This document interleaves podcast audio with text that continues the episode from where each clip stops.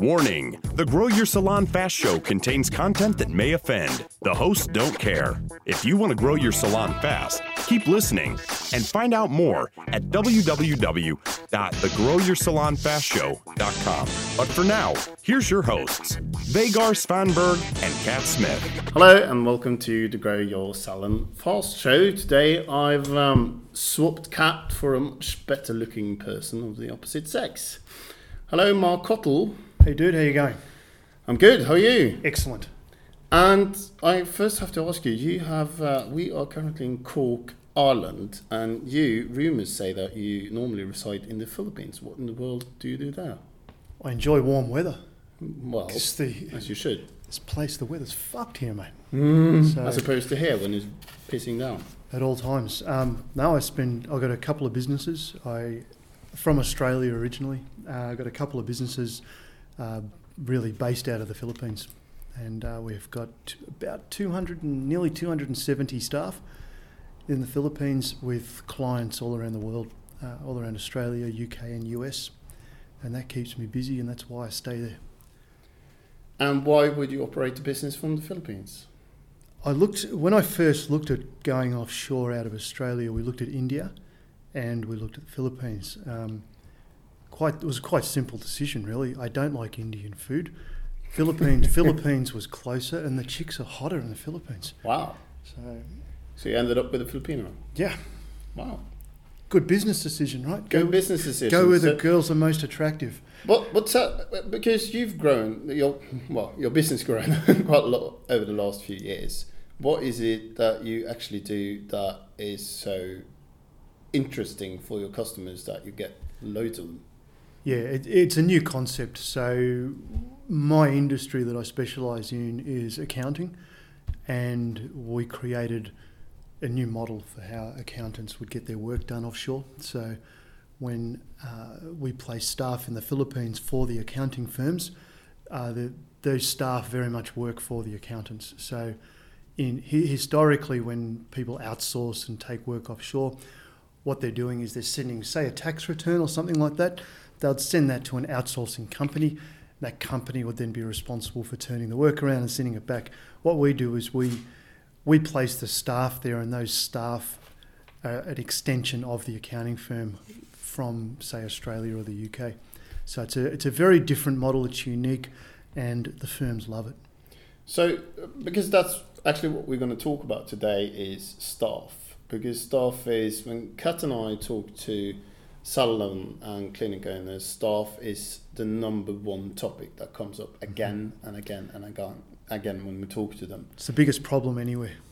Yes, I can imagine. Yeah. But you are is it is it right to say that your model actually kind of solves that staff problem for many people? It's exactly what it does. So, again, in the accounting industry, the biggest problem firms have all around the world is finding and retaining good staff. Um, and our model solves that problem. So, hence the fast growth. So that means that you probably can say a lot about anything from hiring staff to training them to following them up and to incentivizing them and whatnot. But Mhm. could you say for just just for our listeners, um, uh, there's probably a different way of handling staff because your staff works from the Philippines and work Yep. remotely with your clients. So Yep. there's the first difference, and there are probably cultural differences between uh, how, how you work in the Philippines and how, how people work in Europe, etc. But there are also similarities as well. For instance, could you talk us through your hiring process Sure. from how you how you find people and how you, you how you interview them, what questions you ask them, and how does that work? Yeah, the recruitment is actually a, the biggest problem I have in my business. Um, it's despite the fact that we have millions of people in the Philippines, it's still very hard to find good staff, no matter where you are.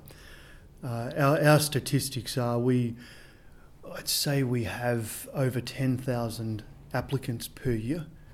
Um, people applying to work with us in various roles. Um, I, I would fill 70 roles in a year, so it's it's less than one percent of applicants will get. It's A, almost like Google. it's, in a way. it's low odds. So we, Mm. we, we go through uh, a lot of people um, to get good ones. So, on the flip side of that, I mean, our process of recruitment is, I mean, I can explain that, but our, our process is very regimented, very difficult to get hired. But on the flip side of that, our staff turnover is very low.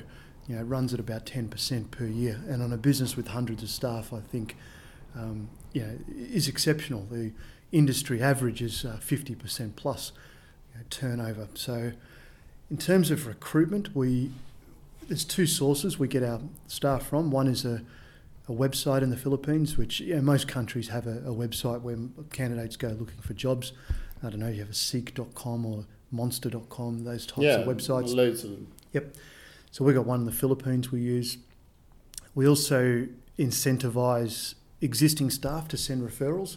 So, which is actually probably a, a better place to get candidates because existing staff aren't going to send dickheads to go and work for you. So, you know, unless they, they hate you. Unless they hate you. So, um, they also don't want to embarrass themselves and send an idiot either. So, I, I, like referrals, but at the rate that my business grows, I can't fill all the roles just on referrals. So, most of them come through the website.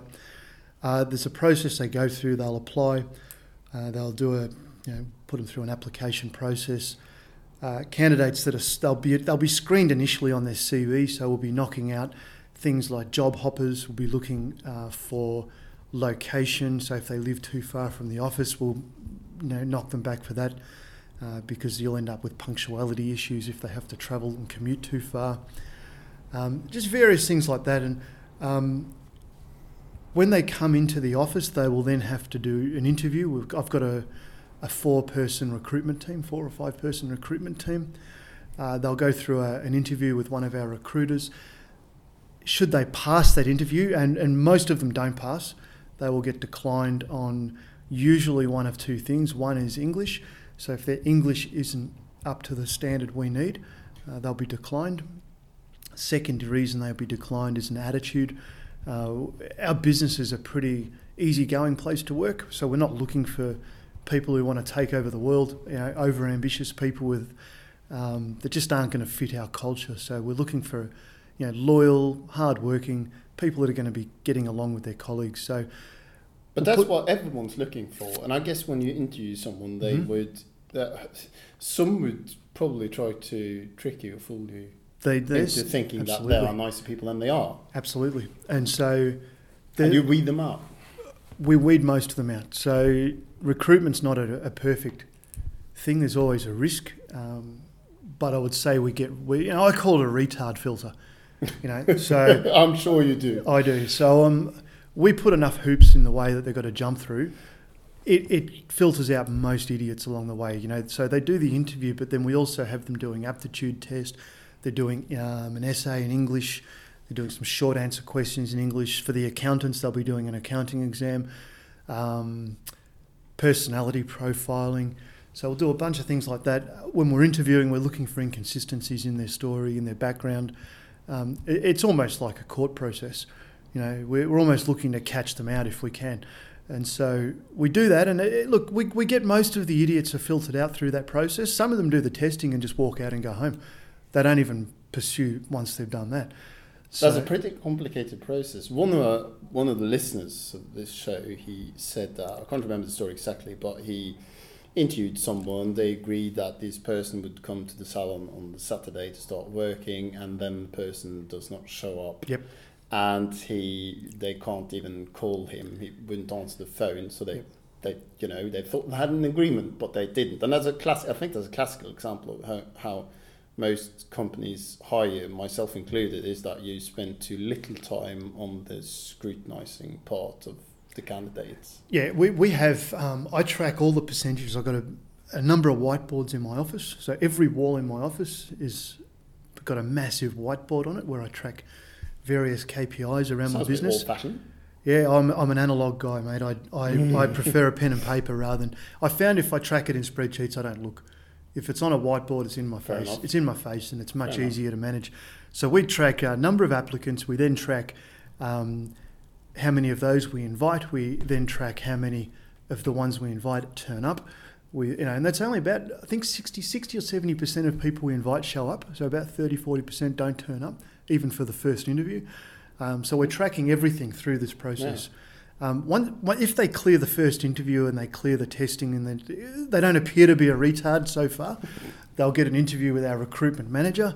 Um, should they clear her interview, they'll then get an interview with a client. And so, should you, if you're a client, you, you'd then jump on Skype and you, you'd have the final say on who gets hired on your team. Um, so, by the time you get through all of that, and plus reference checking and things like that, that you know that sometimes reveals if they've been lying. Um, but, but generally, at that point, we've figured out if they're an idiot or not. Um, yeah, it's not perfect. There's still sometimes, and that's why from that point, then you've got a, a probationary period. So That uh, was what I was going to ask Mm. because if you get to the point where you hire them, then you need to actually you can't get the answer until you actually see them absolutely. working. Yep. And I must say, in my experience, that has been there. Ha- there have been cases where I've taken someone on board and done a decent job for three, four, five, possibly six months. I, I used to say that it takes half a year to know if they are really Mm. working or not. Is that true? Yeah, I, I usually can figure out if they're an idiot within a couple of weeks. So But you're an idiot expert, aren't you? I'm, I'm an expert on this. So like, well, in, in the last what four or five years, I've interviewed over a thousand people, and you know we've hired hundreds. So I would say this is probably something I am an expert at, Yeah. um, dealing with fucking Which means people. that our listeners should really listen to what you have to say about this. Well, they, they should. It's it's. I'm not good at many things, but this is one thing I know know what I'm talking about. So, um, when what I always tell people is you could you can put it put all these filters in the way of people in order to, you know, avoid hiring an idiot. But sometimes you're still going to hire an idiot. Sometimes you're going to hire someone that can't do the job, but you, you're not going to know that until they start work. So that's the ultimate test. Put them down, see how they go when they start work, and that's the importance of a probationary period and proper a proper review process. So we do two reviews with our HR team during the first six months during probation. Um, and what happens then? depends if they're going well or not. So if they're going well, they'll pass their appraisal, and we keep going. And then Is that just talk, or is that you look at, you know, certain you track certain stuff and you look at the results, or how does that work? Yeah, That no, it's look, it's it's a little bit arbitrary. There, there's there's very various measurements that we're looking at: um, punctuality, attitude, Okay. fitting in with the team, different things like that, um, contribution, stuff like that. So a bit arbitrary. It's not hard numbers, but they get ranked out at, you know, on a scale of one to five, and they've got to get an average score of three across the board in order to pass. Um, most people pass, and the ones that don't, we are able to manage them out. So, so if people don't pass, so if you know you discover something you'd like to correct, do you correct people during the probation period, or do you just tell them that they can't continue? How do you? No, it's what's your criteria for? No, that we're actually bound by certain legal requirements. So it's it's a bit of a myth in the Philippines where people think you can do whatever you want. It's not the case. It's a very legalistic country. Um, as an employer, um, I had to be very careful. So I, I actually have two law firms on retainer. I don't trust either of them, so I make sure. so whenever I've got to do something around HR, I get advice from both to make sure it matches. So um, yeah, it's very easy to get sued by uh, what we call over there the Department of Labour. So Yeah. an employee can go to them with a complaint, and I can very easily get sued um, for doing something wrong or doing a process Okay, so you make sure you stick to the, rule, the rules. Stick to the rules. So Yeah. basically, um, look, if they're not performing, it'll be fairly informal at first. Have a conversation with them. You're listening to the Grow Your Salon Fast Show with Kat and Vegard. Remember to sign up for the podcast updates and special bonuses at www.thegrowyoursalonfastshow.com. coach them, try and help them. If it's still not working out, then we'll do an appraisal. Um, you know, they'll be failing. Got to have a. In order to get rid of them, you have to have a pattern of underperformance. So there needs to be a couple of appraisals done over a period of time that establishes a pattern where they're not performing, and that's when we can get rid of them. Especially like the, how we have it in Norway. Actually, Is that right? The- Yeah. yeah. same system. Yeah. You have to show that consistently over a period of time, and Yep. even underperformance isn't always a criteria you can use just by itself because statistically you will always have overperformers, average people, and underperformers. Mm-hmm. You can't always use that as, as, as an argument for kicking Yeah.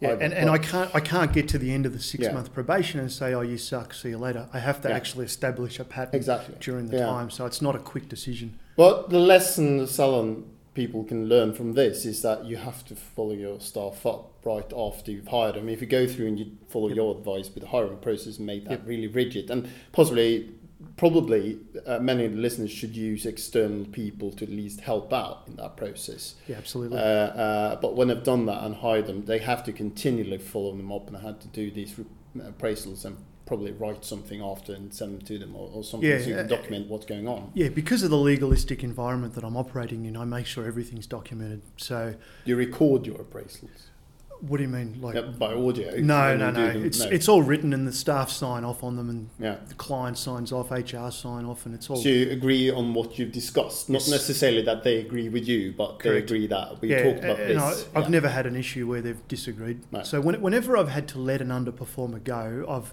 they've never sat there and said, "Oh, look, I don't think this is right." They always know they got a fair go. Hmm. You know, so but the flip side of that is, in order, you don't want that happening too often. So when you hire somebody, you want to make sure you're retaining them. You want to make sure that they're doing a good job and they're being productive. Um, I've found staff value. they're not all about money. So to retain good staff, yeah, you've got to pay them well, but we don't pay them stupidly high salaries. Um, they're paid above market rate, but you know it's reasonable. Uh, I find that they actually want to be part of a team. They want to be appreciated for what they do, and I've I've found that that actually gets a lot more mileage than money. Um, that appreciation and thanks for your hard work and things like that, and being feeling like part of the team. You know, I get staff turn up to my house randomly, raid my fridge for food. You know, just just what? I treat, well, I, I treat I treat I treat them like family. All right. So you know they they they very much like like like my kids, you know, and so you know I'm the godfather of many of their children. You know when they wow. Have children, I was a godfather in a wedding uh, last week. So, Is that a special cultural thing Yeah, as well about yeah. Philippines? yeah? So it's very Because family I've heard, I've seen and heard people call you Sir Mark. Yeah, yeah, that's, that's just like our equivalent of Mister. yeah. You know, I, it took a long time to get used to it. I still think it's ridiculous, but there's no point fighting it. You're fighting the whole culture. so um, it's a bit of a joke, really. But s- but how do you? Because this is also a problem for saloners. I mean, in a salon you would have, say, you need people to do tasks and they have to do Mm. them well, and they have to document what they do and film a journal, etc. Uh, uh, so how do you, how how do you measure in your business that people do what they're supposed to do in the amount of time that that's reasonable? Because not it would be nice, I guess, to hire a superman and woman, Yeah. but that's not really the case. You have to be reasonable about it, but how do you measure that? Well, that's something I've never. Clients often ask me to hire the superstar. I said I have no formula for a superstar. All I've got is a formula to get rid of most of the retards. so sometimes you get a superstar, but that's more luck You should than anything trademark else. Hey, You should trademark that. yeah, well, The retard. I, I would end up in prison somewhere. I'm sure. Um, what was the question again? I'm, I- I'm wondering how you track and measure that. Oh yeah, yeah, yeah. Productivity, productivity. Yeah, yep. So, in in accounting, um, we measure them based on the out, you know, the, the value of the work they do. You know, so it's very simple. It's it's usually a time based measurement. So, um, you know, they need to get a certain amount of work done each day or each week, and and we track that because you know it goes directly to the profitability of the firm, and every employee has to justify their existence. It's not a charity. Uh, in in the salon industry, well, I, I'm not an expert on that, but I would assume it's something around number of haircuts or value of haircuts uh, performed in a day or in a week. Um, yeah, and upsells and Yeah. lots of things related So- to that experience. And So that that cannot be that hard to measure. That would be fairly straightforward, I would have thought. But I would guess as well that most salon owners don't bother. No, uh, what I'm really asking you is, you know, how you measure that. Do you measure that by having that they have to do a number of things in, a- in a set amount of time, or do you measure the output in other ways? What, what's no, it's all it's all software driven that stuff. So you know we have a certain number of jobs on the go at any one time. those jobs are worth a certain amount of money, a- and they're allocated to staff. So we're just monitoring how quickly they do those jobs. right. So that's that's how the productivity is measured. It's it's basically a revenue, and that goes straight to revenue. But you're right. Um, you're right. Uh, most salons don't measure that uh, at all, really. And uh, even when they do, or even if they see that the staff member is underperforming, they rarely do anything. They go and complain to their partner at home or to Yes. some other people, but rarely take action, do something about it until it's too late. Yeah. Uh, but that's not something you do. You are No. quite, It's a very common. Yeah, no, no, you're Yeah. right. You're right, and that that issue is, across any industry. Uh, most business owners uh, don't have the courage to confront underperforming staff um, quickly enough, and they, you know, I, I know of accounting firms that have had underperform, underperforming staff for many many years that they wish they had got rid of early. Well, I, I've gotten rid of people with. Um, my record is uh, 45 minutes to sack somebody. wow. Yeah, from his first morning. Wow. So, um, you know, if somebody is not doing the right thing, and look, there's a story behind that, which is quite funny. But um, basically, I don't tolerate underperformance um, from anybody. So, you know, I've recently had to let go a close friend of mine that I hired, you know, and uh, just last week. So, Is that hard emotionally? um, it used to. It used to be. It's not now because I've done it so many times, and when it gets to that, they've really let me down. You know, Yeah. it doesn't just happen because I'm in a bad mood. It happens because they've done something either really bad, or they've had a, um, you know, a, a- months of underperformance where it just can't be tolerated any further. I want to ask you a few questions about your um, uh, offshoring business too. Yep. But before I do that, just just we've been been a bit perhaps a bit negative here about staff, but this is what people want to know. I so love why. I, lo- I love my staff. Yeah, and and I mean that, Yeah. that's what the end goal is that we want people to uh, enjoy uh, their job and want them to do what they want and, and yeah.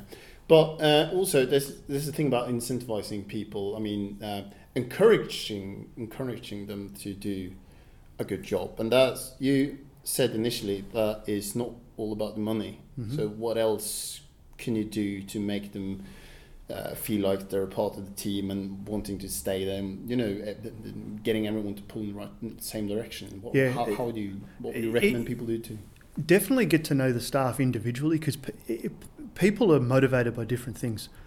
You know, some are motivated by money for various reasons. Others are motivated by recognition, things like that. But uh, typically in our business, we're we're looking, uh, we're we're very training focused. So, you know, I've I've heard it said by business owners over the years, oh, they don't want to train the staff because then they'll they can leave and you've just lost your investment. And it's like, well, do you want untrained staff working in your business? So we, we train our staff.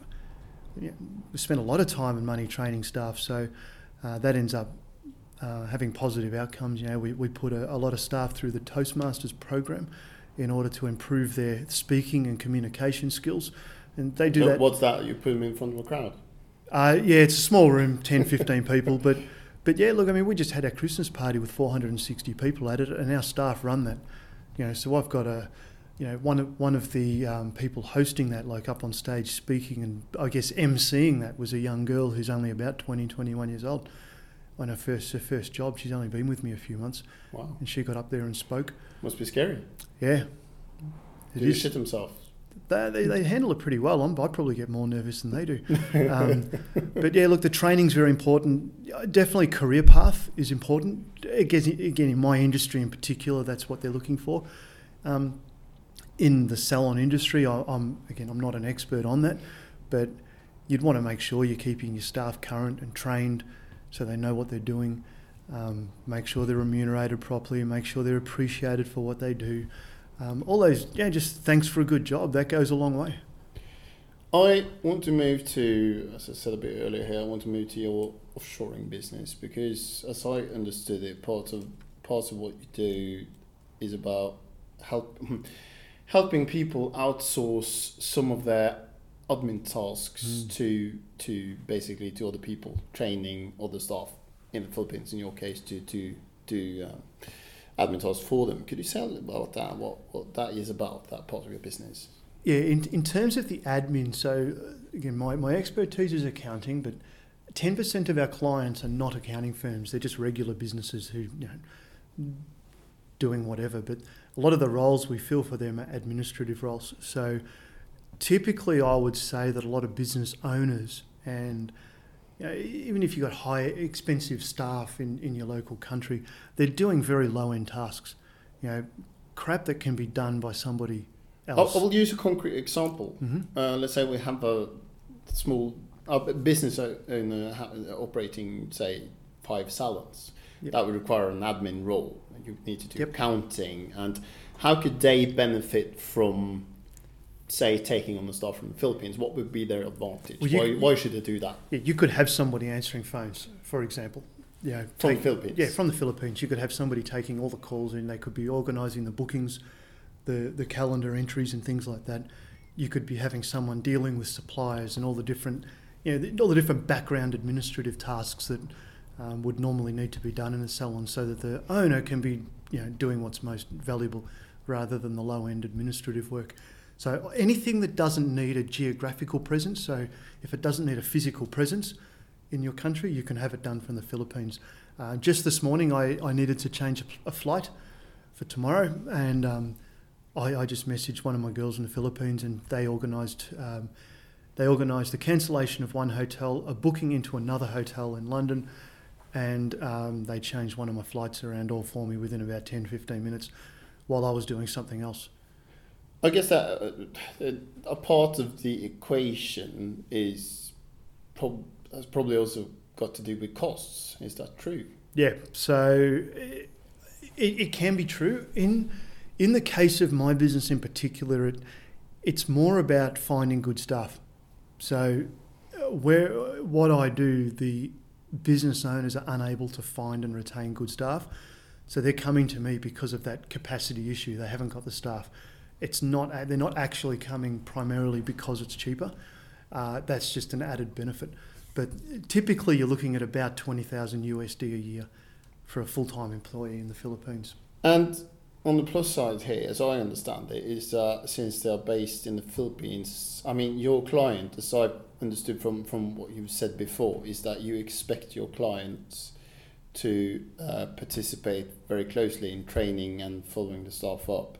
But is it true that you do kind of the local follow up and making them kind of feel like they're part of a team and and you know anything yeah. from Christmas parties to yeah. what what so you handle all that stuff and if it goes wrong, then you will handle that as well. Yeah. So it's all done as a team. So the client and us, it's it's very much a team effort. So what we're doing is handling, making sure the office is running well, internet, computers, infrastructure, you know, making sure the HR's correct, and all the procedures, payroll, all of that sort of crap. That's what we're doing. The client's responsibility is training and workflow management and making sure the employee feels part of the team in, say, the UK or wherever they happen to be located. Um, whereas we're making sure they feel like part of the bigger team as well in the Philippines. So it's very much a, a, a big team effort on everyone's part. So that that's that's really interesting. If mm. if people want to find out more about this, what what do they do? Where can they learn more about what what you do? Send me an email. Where do they send that? They could send it to Mark M A R K at Frontline F R O N T L I N E accounting.com.au. Mark Cottle, thanks for being on the show. It's been great a, talking to you. It's been a pleasure. You've been listening to the Grow Your Salon Fast Show with Kat and Vegard. Share and sign up for your podcast updates and special bonuses at www.thegrowyoursalonfastshow.com.